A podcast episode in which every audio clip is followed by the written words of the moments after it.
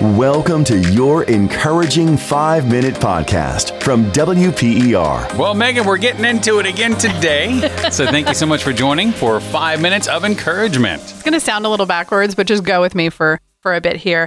God didn't do that, people did. Talking about those times when you or your family, someone you love, has been hurt by the church. Uh, this is something that has come up many times. I know that even my husband and I faced that. And we were just talking to a friend the other day who was going through something deep and they needed somebody. They were looking for counseling, for mentorship, and they didn't get it. In fact, mm. it was quite the opposite. The response was, I don't know if I feel comfortable going to church ever again. Wow. I think that that happens so often and that is a very easy response is to is yeah. to put that blame on the church overall. But really that, that's people. That yeah. that comes down to people who are hurting. It comes down to people who maybe don't know how to respond in a situation. But the bottom line is God's not the one who let you down there. Right. And so we don't need don't need to sever those ties. in fact, we need to build those ties up as much as possible. And maybe even when we're hurting the most, maybe even when we are hurting, from the people who we least expected to be hurt by, mm. that's when we need to dig in even deeper, lean and, in even closer.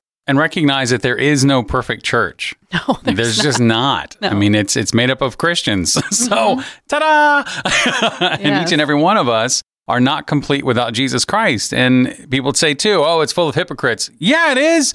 Absolutely it is. It's the world we live in. because we all are. We make mistakes, but the idea is that we come back to Christ with it. If you're judging God by what the people around you do, you're going to be sadly disappointed. But when it comes to Jesus Christ, he doesn't let us down. His words are his words. He's faithful to his words and his promises. And so in those moments when we are tempted to do that, because we are, we think that people represent Jesus. Yes. And we're supposed to. Yeah. I think about it like in this in this area, we have uh, lots of uh, Civil War museums and mm-hmm. things. And I remember some of the stuff like you would go and look and you'd see these mirrors that the mirror was it wasn't as crisp and clean like the ones now, right? Like oh, they're yeah. kind of faded, spotty they're spotty, right? Yeah. And you kind of look and you're like it's a distorted image of what the reflection should be. Yeah. But the reality is that's because of the mirror. And so what happens is that Jesus Christ is this sparkling, shining mm-hmm. image, but the reflection that we have sometimes is spotted, right? Yeah. Like it is isn't as clear, and that's simply because we are broken. We are not where we need to be 100%. Yes, yes, Jesus is doing that good work. Just remember that reflection from other people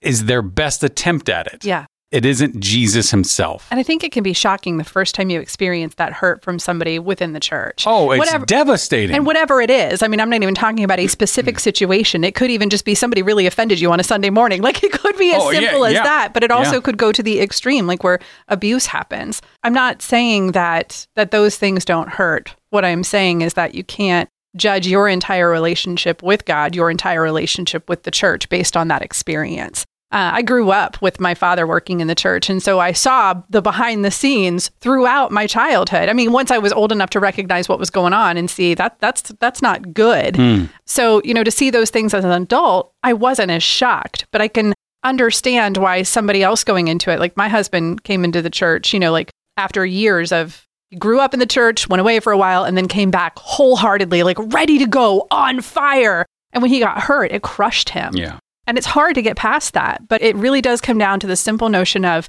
God didn't do that. And we just have to keep that in perspective. And rather than blowing up everything, rather than just walking away and just saying, all right, I'm done, I'm off, I'm going on my own path, I think that it's okay to take a break. Yeah. I think that it's okay to step away for a while. I even think that it's encouraged to find a new church home if that's what you feel you need to do. Just don't blow up the whole thing because of one experience. And recognize that too. If you do need to seek out a new church, seek out a new church, but mm-hmm. be aware it is full of broken people as well. Yeah, it's never going to be perfect. And, and, it doesn't excuse the behavior. I want you to get that. It doesn't justify it. It doesn't excuse it like, right. oh no, I keep doing the same thing and it's terrible. No, no, no. You need to grow up and move past it. Yeah. That's not how grace works. You don't abuse it in that mm-hmm. way. But just recognize that again, these are people that are just like yourself mm-hmm. that are not fully I don't know, we're not in glory yet, right? We are not infallible. and so, and, and just, just get ready to, uh, you know, to heal along with people, but also be there to encourage and uplift others that have maybe been through the same thing you have. So, Megan, to wrap up, if somebody's been hurt by the church, what happens? Yeah, I don't think that you need to continuously expose yourself to a toxic situation, but I do think that you need to lean in even further into that relationship with God, even asking God, what are you showing me through this? What can I learn in this? And guide me to my next place. Looking for another great podcast? Jesus Fix It with Seth and Jess is about finding your way through the clutter, perhaps having some laughs along the way. The Christian walk doesn't always come wrapped in nice, pretty packaging, so count on Seth and Jess to keep it real. Search for Jesus Fix It podcast today.